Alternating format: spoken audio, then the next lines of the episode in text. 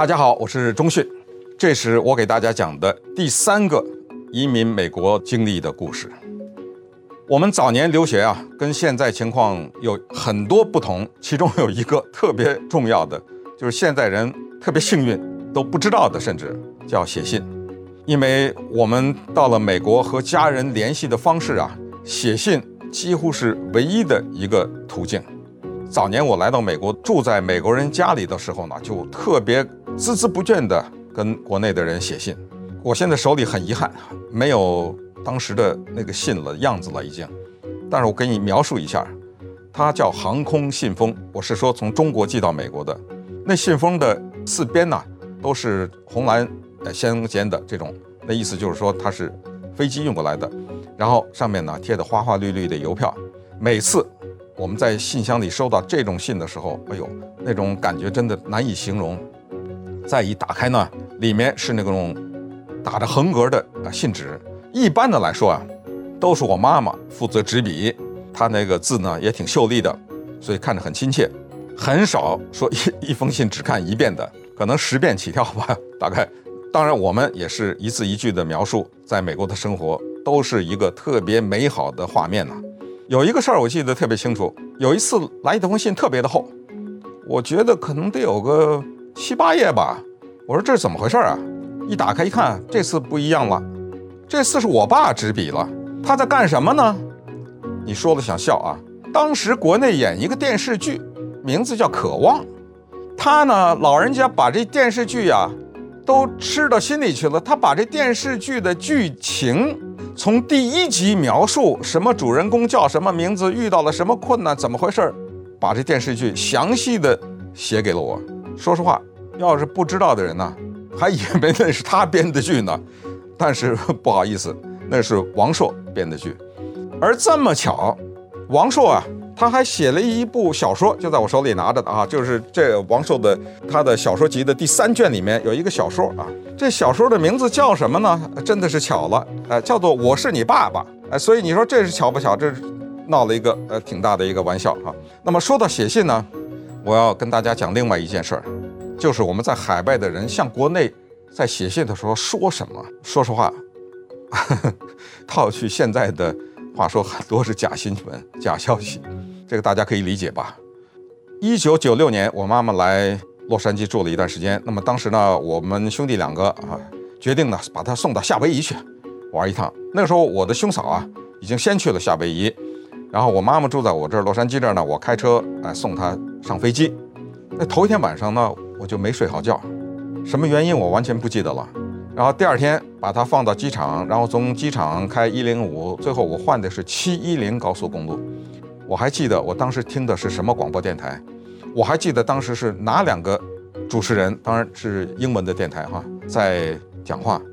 但是接下来发生一个事儿，就是我太累了，我就睡着了。等我醒的时候呢，我是不知道我在开车呀，因为睡着了嘛。我说我在哪儿啊？我这是，我这身子怎么往前走啊？其实我所不知道的是呢，我这车已经开始打转了。等我缓过来，知道是在开车的时候啊。就听“嘣”的一声，我这车撞到那个高速公路的中央的隔板那上去了。这时候我才想起来我在开车呢。但是时间呢，这个尽管你说像慢镜头，但是太快了，嗖嗖嗖，在那个高速公路中间，我这车就打转。这一转呢，后面的车发现这人怎么了？这车在这打转，人家后面车就停了。可是当这个车转了几圈以后，它又直行了。可是这个直行是假的啊，因为我没有能力控制这个方向盘，所以后面有一个越野车，他以为没事了，我正过来了，就加速往前走。可是就在他加速到我车旁边时，我的车又横过来，他嘣的一下，特别大的一声就撞到我的车，而且是我的这一边，驾驶这一边。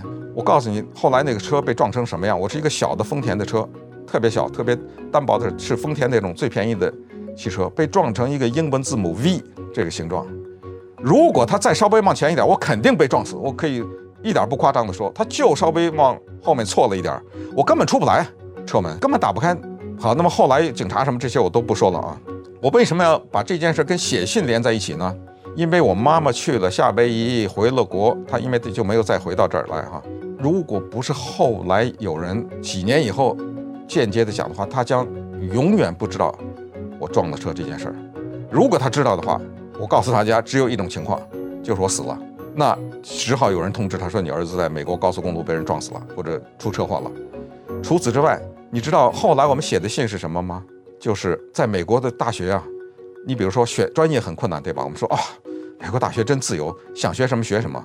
你比如说打工是吧？餐厅很艰苦，对吧？我们说哇，这美国挣钱真容易啊，每小时挣这么多钱。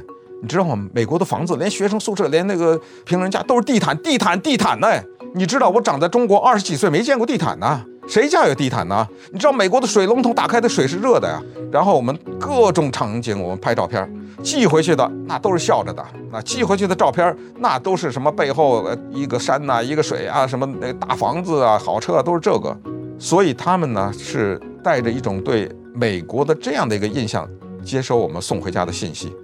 那这个车祸只是一件比起其他的中国留学生来说，可能甚至不是那么大的一件事情。但是我只想说，从这儿我就想到，就是这个事儿其实值得后人去思索的。也就是说，现在的很多的，比如说南美洲的或者其他的国家的一些难民移民，可能也是用这种方式传递的这种信息，鼓励了更多的人来到这个国家。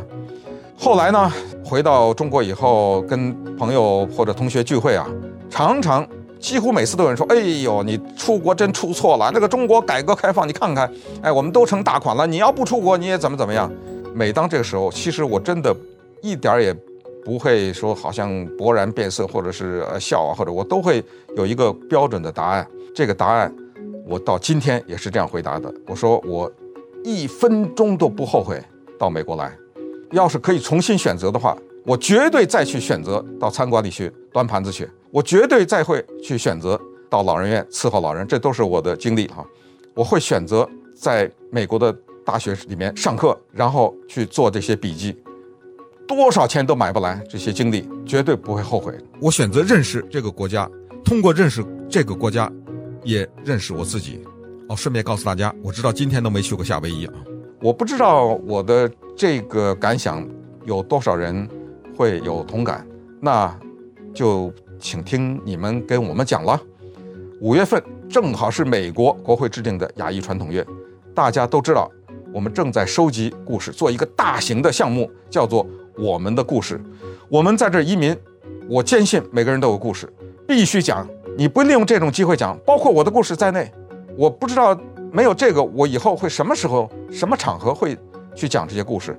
他们就流失了，因为我们是广播，我们是电视，你用声音把它记录下来，把手机横过来拍摄，三到五分钟把你的故事讲出来，然后发到 my story at m r b i dot net n e t my story at m r b i dot net，我们衷心期待您的参与，谢谢。